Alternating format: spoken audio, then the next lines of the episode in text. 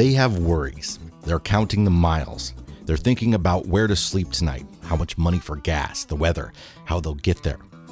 And all the time, they'll get there anyway, you see.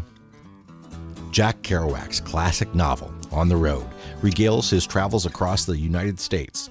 Kerouac was a known member of the Beats, a collective of writers, artists, and thinkers that emerged from San Francisco in the 1950s.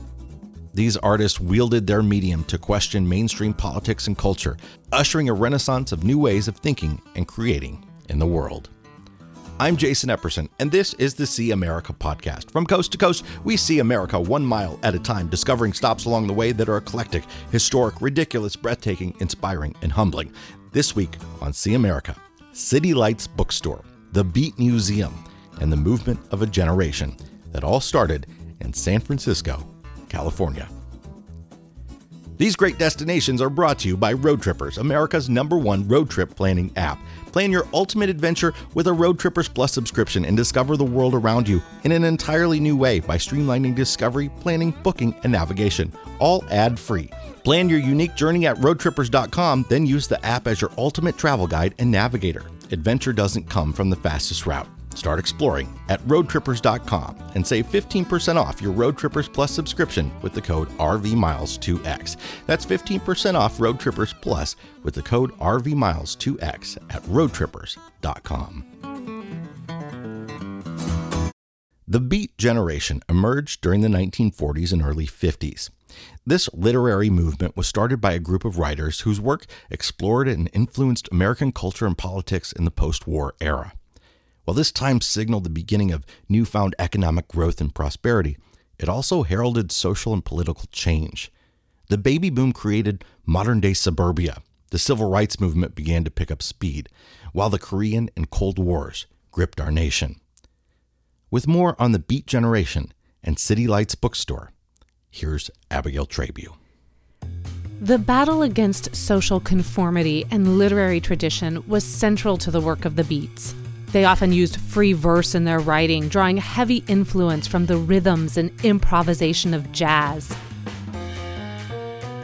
Key elements of beat culture are the rejection of conventional narrative values, spirituality, and exploration of American and Eastern religions, the rejection of materialism, honest portrayals of the human condition, revolution, and liberation. The end of World War II left writers like Jack Kerouac, Allen Ginsberg, Gary Snyder, Lawrence Ferlinghetti, and Gregory Corso deeply critical of mainstream politics and culture. They began writing and meeting as a collective in the heart of San Francisco and continued to play a role in the San Francisco Renaissance, which brought avant garde poetic activity into the cultural spotlight. This movement also included visual and performing arts, philosophy, and renewed ideas of social sensibilities. Allen Ginsberg's Howl and Jack Kerouac's On the Road are among the best known examples of beat literature. Written in 1957, On the Road is based on Kerouac and his friends as they travel across the United States. Considered a defining work of the post war beat and counterculture generations, with its protagonists living life against a backdrop of jazz, poetry, and illegal activity, the novel involves characters representing many key figures of the beat movement. Nothing behind me, everything ahead of me, as is ever so on the road. The New York Times celebrated the book as the most beautifully executed, the clearest, and most important utterance yet made by the generation. In 1998, the Modern Library ranked On the Road 55th on its list of the 100 best English language novels of the 20th century. Back in San Francisco, poet Lawrence Ferlinghetti and Peter D. Martin founded the nation's first all paperback bookstore. City Lights bookstore in 1953. City Lights is known as the alternative culture's only literary landmark. The Beats' legacy of revolutionary political views and rebellious thinking continues to be a strong influence in the store, most evident in the selection of titles. In 1955, Ferlinghetti launched City Lights Publishers with the now famous Pocket Poets series. In 1956, he published Allen Ginsberg's first book, Howl and Other Poems, which is often considered representative of the Beat poets. The next year, Ferlinghetti was arrested and brought to trial on charges of obscenity for publishing and selling Howl.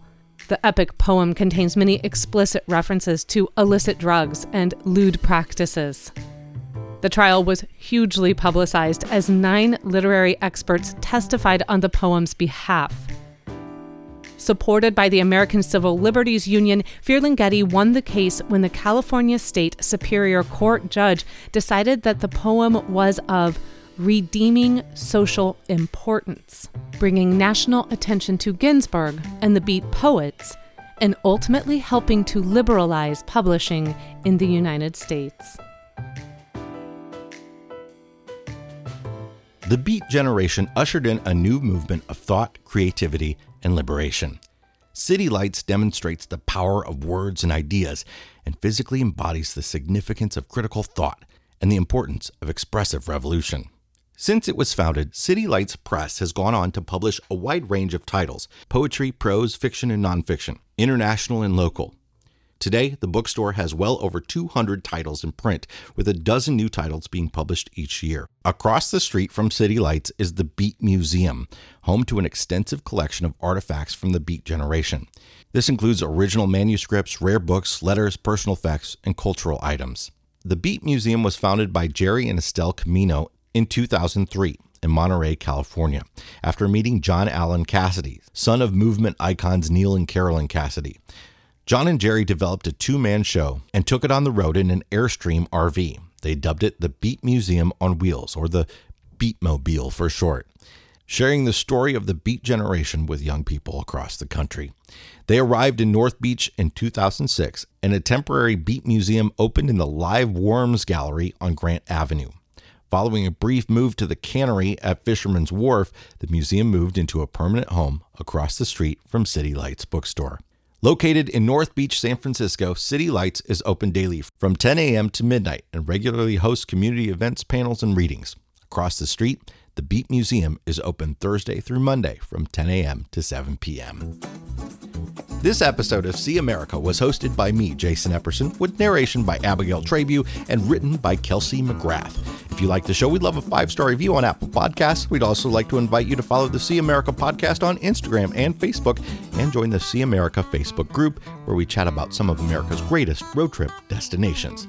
If you're a national park lover, check out the America's National Parks podcast and come listen to Abigail and me talk about our life on the road as full time RVers on the RV Miles podcast.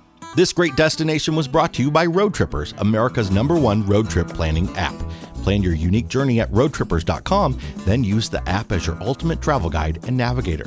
Save 15% off a Road Trippers Plus membership with code RVMiles2X. Adventure doesn't come from the fastest route.